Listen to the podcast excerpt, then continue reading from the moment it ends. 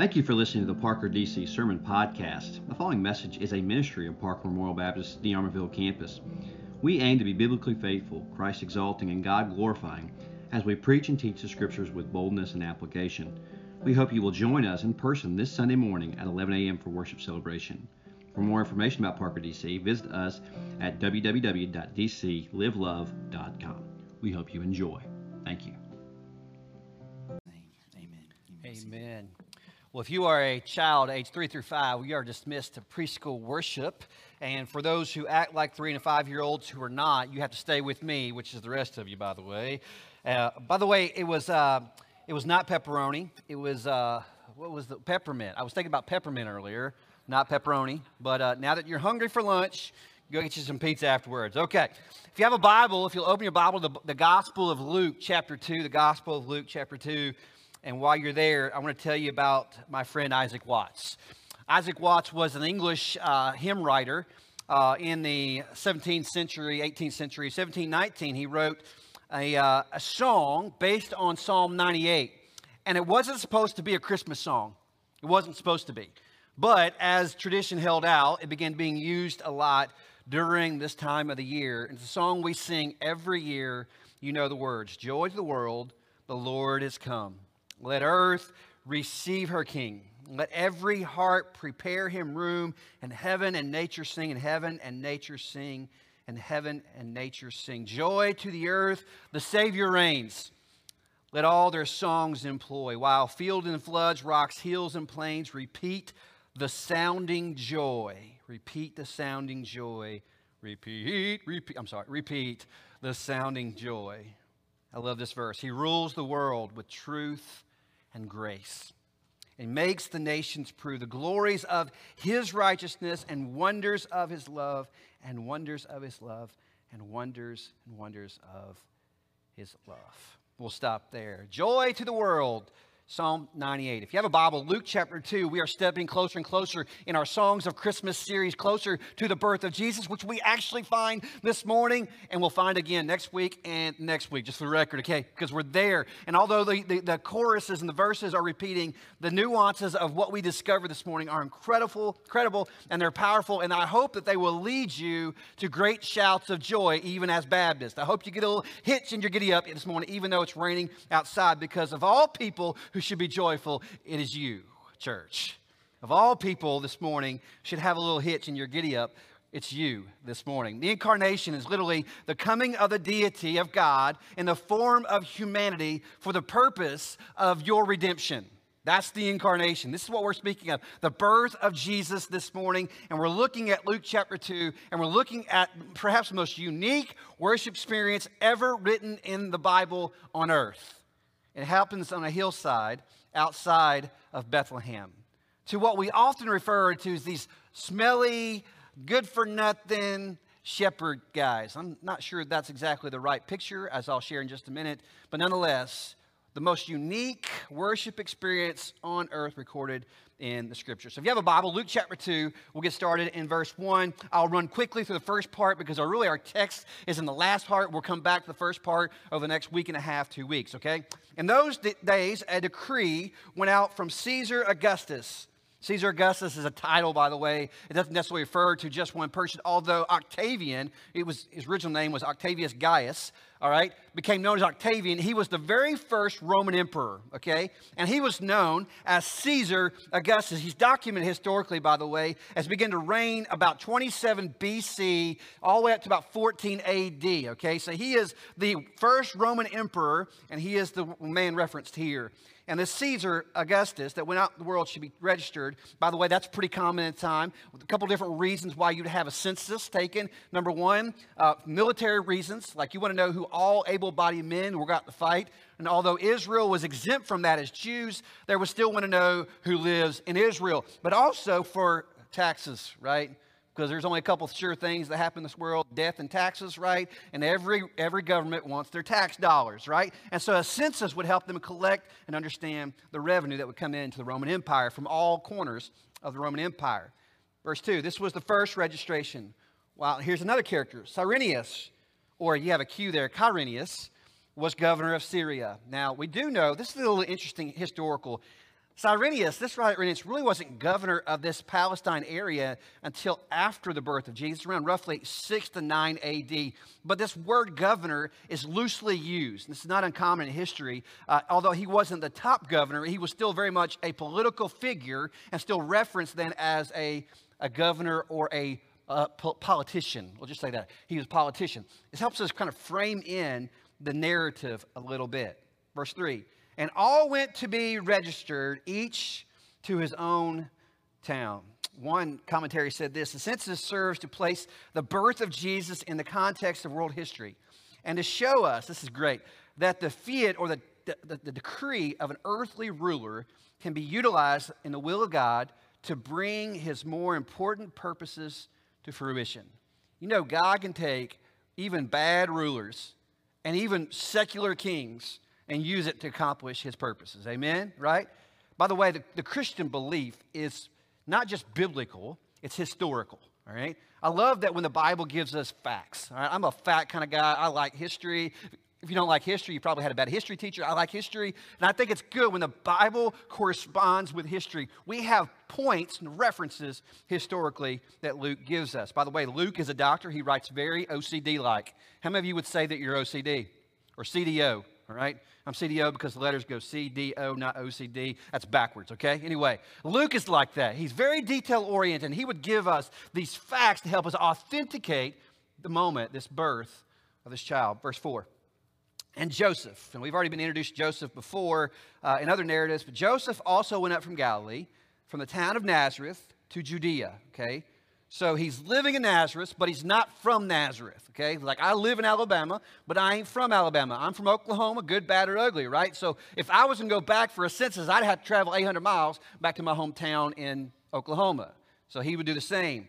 To Judea, to the city of David. Now, if you know anything about the Old Testament, this is really important. Know anything about the Old Testament, uh, there is this prophecy about the coming Messiah that would come through the, the house and the lineage of David. He would be called as the branch of David, this Messiah. So even as we read this, if we only had Luke chapter 2 and we're reading this text, we're like, huh, my ears should be perking up. Okay? This is a family from the Davidic line on both the mother and the father's side because he was the house and the lineage of David. Verse 5 To be registered with Mary, his betrothed. Now, they were not officially married, but they were betrothed, a little different than the way we do things. Uh, when, you, when you get engaged back then, in the eyes of all of the law, you are married. You just don't have the benefits, wink, wink, of marriage yet. Amen? Right? So he was married in the eyes of the law, so she had to go with Joseph to his betrothed who was with child. Now, this is a significant place, Bethlehem, that we're about to find.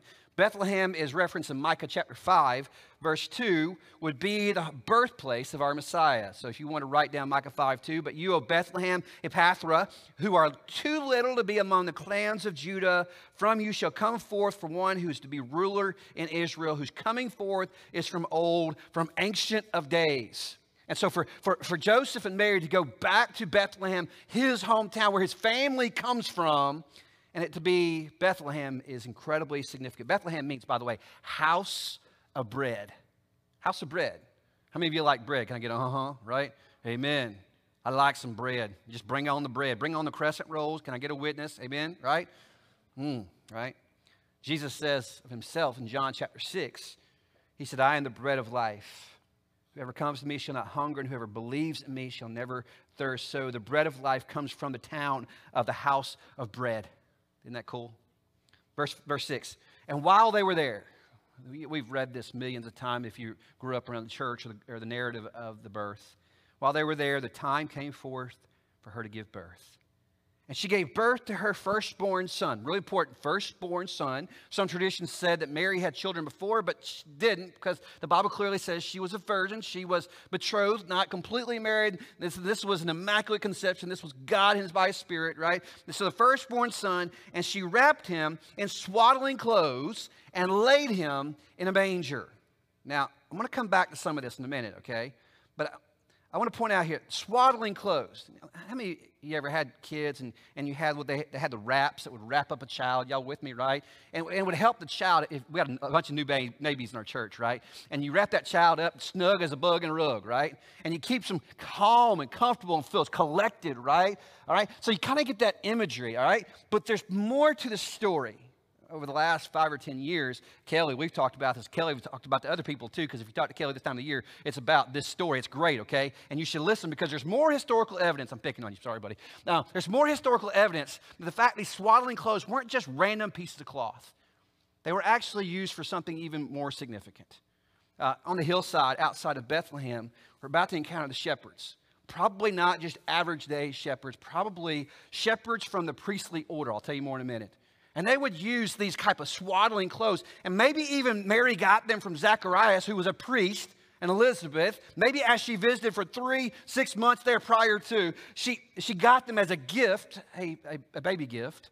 And she wrapped this child in these, these little clothes that were meant to, listen carefully, wrap a newborn lamb that was for the purpose of a sacrifice.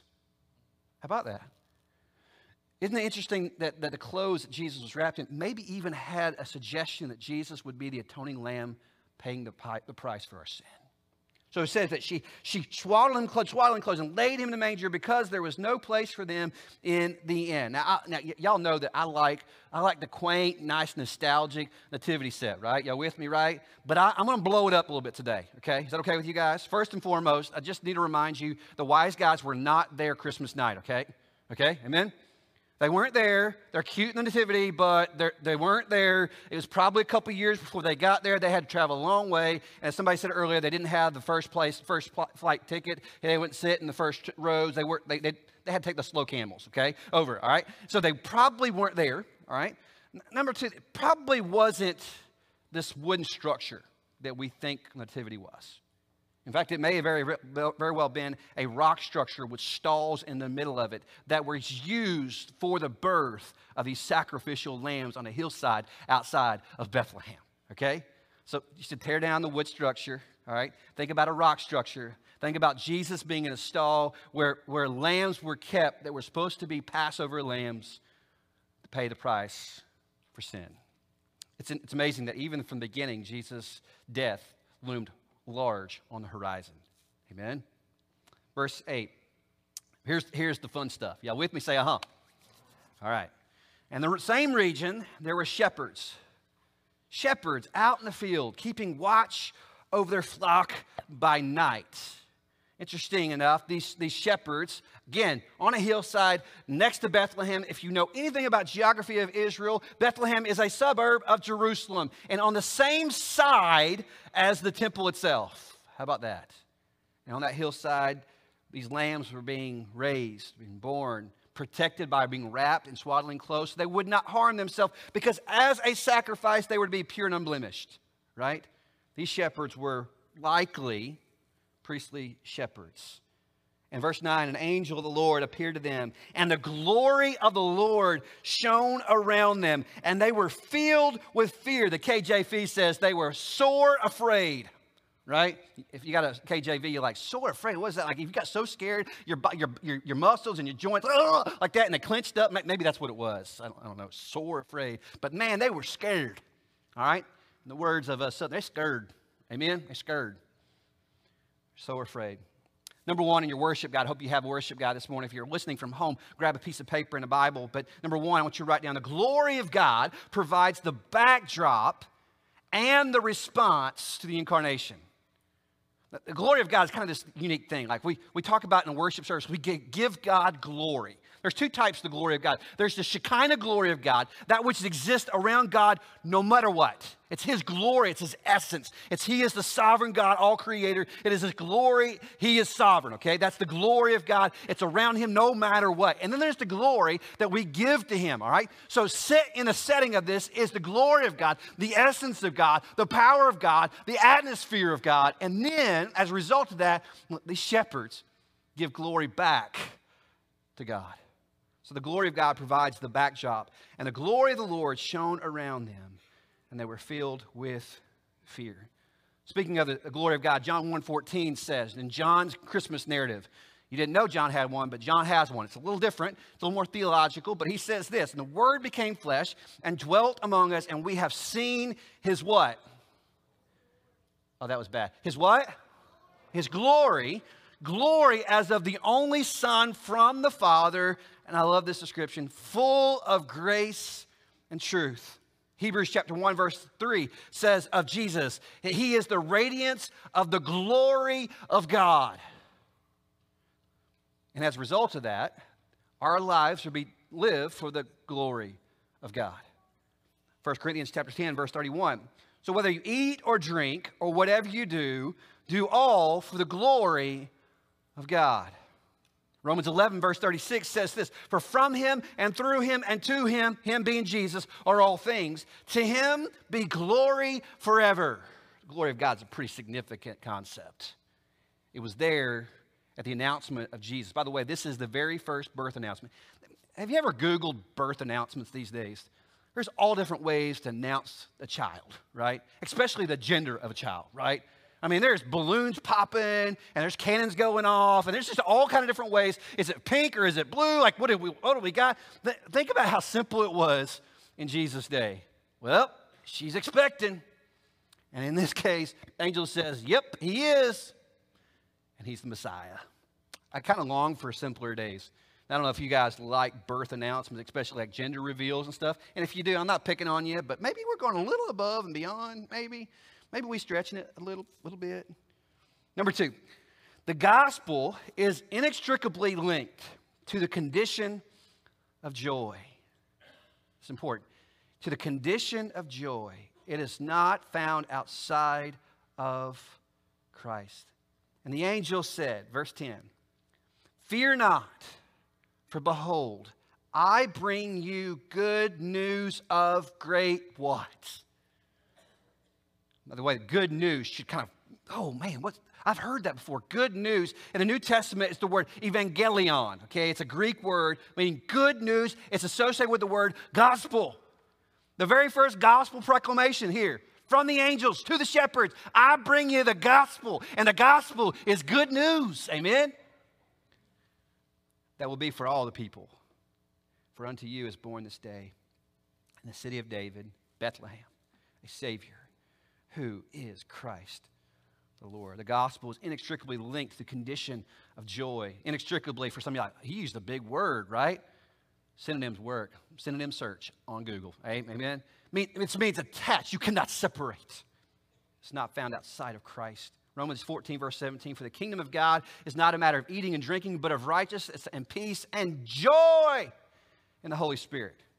1 Peter 1, verse 8 and 9 says this Though you have not seen him, you love him. Though you do not see him, you believe in him, and you rejoice with joy. And here's a connection joy that is inexpressible and filled with glory obtain the outcome of your faith, the salvation of your souls. John 16, verse 22. Y'all need to wake up. Y'all ain't joyful enough yet, okay? Do we need to sing some more? Dance? No, no, no dance, okay? John 16, we're Baptists. We don't, we don't, we don't, we interpret it movement, is what that is, right? John 16, 22. So also you have sorrow now, but I will see you again, and your hearts will rejoice. And then Jesus says this to the disciples, so that no one will take your what? Your joy from you uh oh. I mean, sometimes on, on, on, Sunday mornings I come in here, and I'm not picking on you, but some of you are like, I would say joy is not necessarily the word I would describe you as, okay? Let's just say that.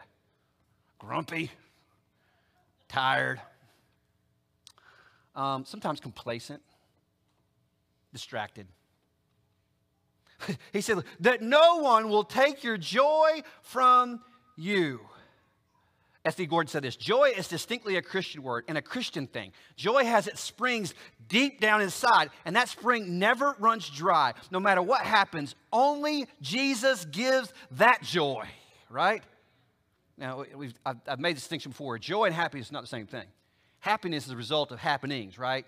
Like your team wins, woo, I'm happy, woo, right? Your team loses, bah humbug, right? You know, I'm sorry, I can't say that, bah humbug, all right? Eh, you know, joy is something that's deeper than that. Joy is a commitment that's based upon a conviction of your hope in Jesus Christ, right?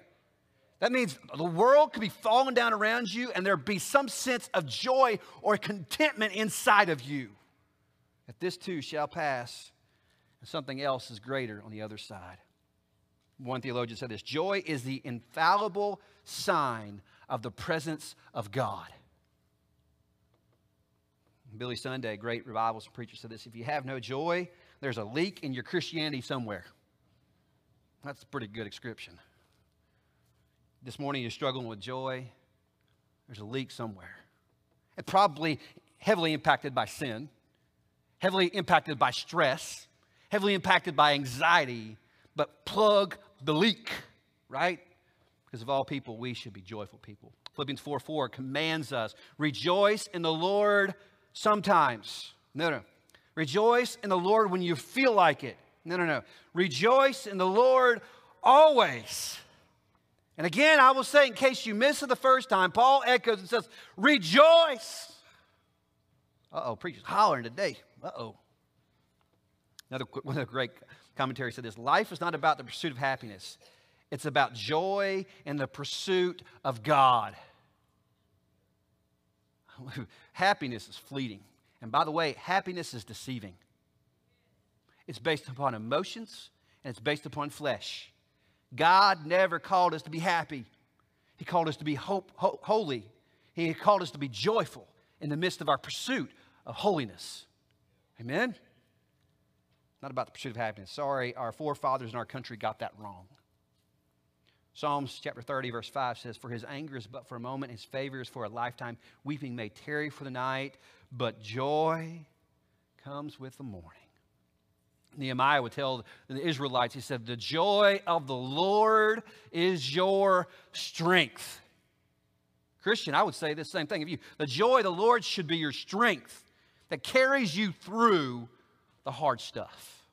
Number three, joy is an inner con- contentment that is anchored in the hope of Christ. It is not about emotion.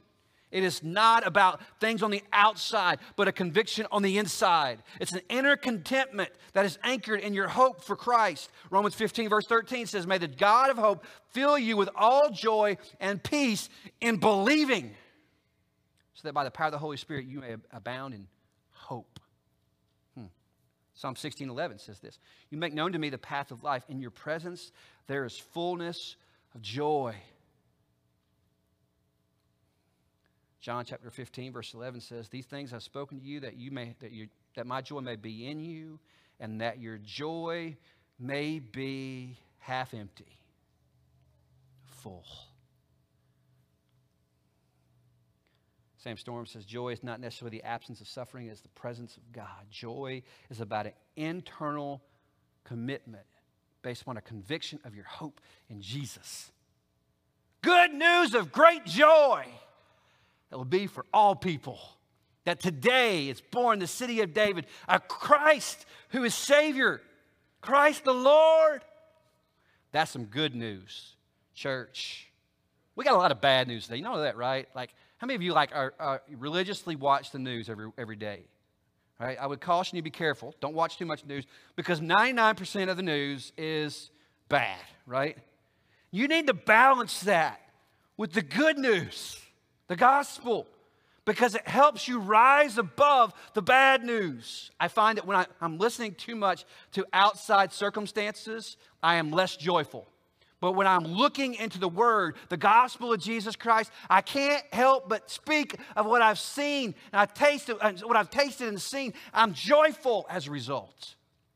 Luke 2, verse 12. And this will be a sign for you. These shepherds, I, this is one of those really obsolete things. Like when you've read this text a million times, like a sign. I don't understand the sign.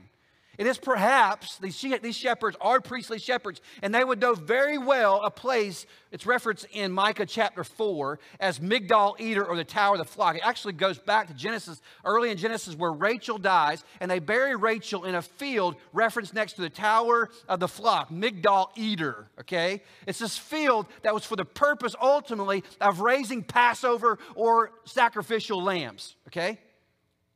A sign for you. You will find the baby wrapped in swaddling clothes. Wait, wait, wait, wait. We know we, hey, can you get, imagine the shepherd meeting? Hey, we know that place. We were there the other day when we were, we were wrapping them babies, them, them lambs up and stuff. And that's where we kept. We know that place. I know exactly where we're talking about. And lying in a manger. Again, let me blow up your little nativity real quick. Uh, uh, we often think the manger is his food trough, but it may not have been. May not have been. The word phatne in the Greek could mean a stable or a food trough. It may have been a rock structure where there are stables inside of that Mary is holding her sweet baby, and it's where the lambs that were supposed to be sacrificed to the Lord would have been raised and born. It's possible that this little nativity, although cute, is wrong. Now, preacher, don't write me any hate mail, okay? Like I to blow up your little nativity back home. Keep it out. It's so precious, and it reminds us of the birth's purpose, but not necessarily all the details. Amen. And if you want to, just put the wise guys a few feet further out, okay? Makes sense. Let's go on. Number four Christ's birth forecast his atoning death. So, all the details shepherds get on this hillside this night probably are indicators. it's interesting enough, the shepherds may have been the first one to know, really, of the sacrificial lamb, the sacrificial lamb in the context, really, of his birth. Make no, no, no mistake that the purpose of Jesus' birth was his death. The purpose of Jesus' birth was his death. Matthew 20, Jesus says, Even as the Son of Man, referring to himself, came not to be served, but to serve and to give his life as a ransom for many. John the Baptist, early on, would know this. John the Baptist, who was in the womb of Elizabeth, let, when hearing you know, Mary speak, John the Baptist knew who Jesus was on some level because in John the Baptist, or John chapter 1, verse 29, John says this Behold the Lamb of God who takes away the sin of the world. So John the Baptist recognized it. Paul, Galatians chapter 4, I've referenced this every sermon the last two weeks. I just can't help talk about Christmas without Galatians 4, 4 and 5. Paul says, When the fullness of time had come, God sent forth his son, born of woman, born under the law, the law of sin and death, to redeem those who under the law so that we might receive adoption as sons. Do you see that? To redeem those. There is no redemption without the shedding of blood. Jesus came, was born, and for the purposes of dying. 1 Peter 1 19 to 20. Instead of Jesus, that of a lamb without blemish or spot. Is it possible? Maybe it's conjecture. I don't know. But there's a pretty good opportunity to see the sacrificial death of Christ even on his night of birth. Which reminds us this is not just any child, this is the Savior of the world. One article I read said this though the shepherds probably weren't fully aware what was happening, the angel was hand delivering them a message telling them the time for animal sacrifice was nearly over. And they were the first these shepherds were probably the first to know. they were about to be out of job, really, ultimately, because the Lamb had come. And suddenly, verse 13, here is this majestic worship service. By the way, if we ever have a church service like this in here, we're going to be accused of being Pentecostal and charismatic, okay? All right? But it's okay, Baptists. Just take a deep breath. Let's read this together. And suddenly, there with the angel, a multitude of the heavenly host praising God and saying, Glory to God in the highest. Sometimes we read this and we think, Glory to God in the highest, and earth peace among those with whom he's pleased. I don't think they said that. I think they said, Glory to God in the highest, and peace on earth among those with whom He is pleased. This is joyful news. This is exciting news, Baptist. Put a smile on your face, Christian. This is the good stuff. By the way, heaven, if you don't like worship down here, you ain't going to like it up in heaven. Because worship in heaven is going to be on another level. We got a picture of this this night. Suddenly, there's with the angel a multitude of the heavenly host. And what do those angels do? You know what angels are created for? To praise God, to declare His glory.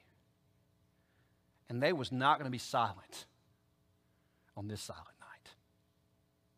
Number five, heaven was animated at the birth of the Savior. MacArthur said this way All heaven broke loose with rejoicing at the birth of the Son of God. Why wouldn't they? Think about this. For, for thousands of years since the sin, original sin of man, there had been a plan, but it had been sitting in neutral. This was not plan B. This was always plan A. And I think the angels had a little bit of inclination of it. They knew who Jesus was, the Son of God. He was there with them. He knew that the purpose of Jesus was to come to earth one day, and they were all sitting in great expectation of this one day when, when the Father would say, Son, it's time to go. You don't think for a moment they're going to be silent on this night. Oh no. This is, this is the moment they were created for the shout of the redemptive work of God through Christ. They're not going to be, they're going to be quiet this night. All of heaven broke loose. Revelations 4, we, we get an indication later on, Revelation 4 and 5, of what happens in heaven and the purposes of the angels that we got a glimpse into on that hillside. Revelation 4:11, the angels and the, and the, and the elders and the, and the creatures say, Worthy are you, O Lord, and God, to receive glory and honor and power, for you created all things, and by your will they exist and were created. You know what the book of Revelation is about? It's about worship. You know that, right? Most people look at the book of Revelation, it's like judgment, judgment, judgment, judgment. But everywhere in the middle of all the judgment, judgment, judgment is worship, worship, worship in heaven. You see it? Revelation chapter 5, verse 11, 12. John says, Then I looked and I heard around the throne the living creatures and the elders, the voice of many angels, numbering myriads and myriads and thousands of thousands, saying with a loud, verse, uh, loud voice, Worthy is the Lamb who was slain to receive power and wealth and wisdom and might and honor and glory and blessing. And so the worship that took place in heaven broke through the sky, and we saw it on earth that night. Whew. I can't wait to heaven. I don't know about you guys there's sometimes in a worship service, I'll chase one rep. There's sometimes in a worship service, there's the desire to hoop and holler and to shout for joy. And I'm afraid you'll fire me. That preacher, he, he not quite all the way Baptist. right? Listen, I'm telling you, in heaven, there'll be no worry about what you think. And you won't worry about the person next to you either. You will be so enamored by Christ and the love of the Father that you will worship right there next to the angels. Amen. And I figured this if, we, if we're going to do it there, we might as well get started here. Just 10 cents. Verse 15 When the angels went away from them to heaven, the shepherds said to one another, Let us go over to Bethlehem. I, have often preached this text and I thought, you know what? Uh, the shepherds could have sat down and said, you know what? Let's have a first shepherd business meeting. We got we got to weigh the pros and cons. Now, if we go to Bethlehem, that means uh, your shepherd's responsibility is to what? To watch over the. Does that mean we're bringing all the sheep with us, or we're leaving our livelihood and we're going? We're gonna have to think through this. We need to have a an exit plan, a strategy how to do this.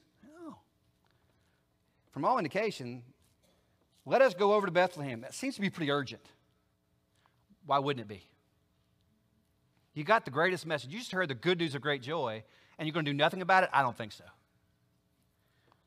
And see this thing that had happened, which the Lord has made known to us. And they, verse 16, they went with haste. I don't know which shepherd was fastest, but I felt like they they were in, a, in a, a sprint. I feel like they had put on their track shoes and they were running. And they knew where to run. Wink, wink. And they found Mary and Joseph and the baby lying in a manger. And when they saw it, they made known the saying that had been told them concerning this child. And all who heard it wondered at what the shepherds had told them. Number six, almost there. Hang in there. A gospel proclamation. Behold, I bring you good news of great joy. Demands a gospel examination. It's really important. What you do with the gospel when you hear it is up to you, but you got to do something with it. To choose not to choose is to make a choice.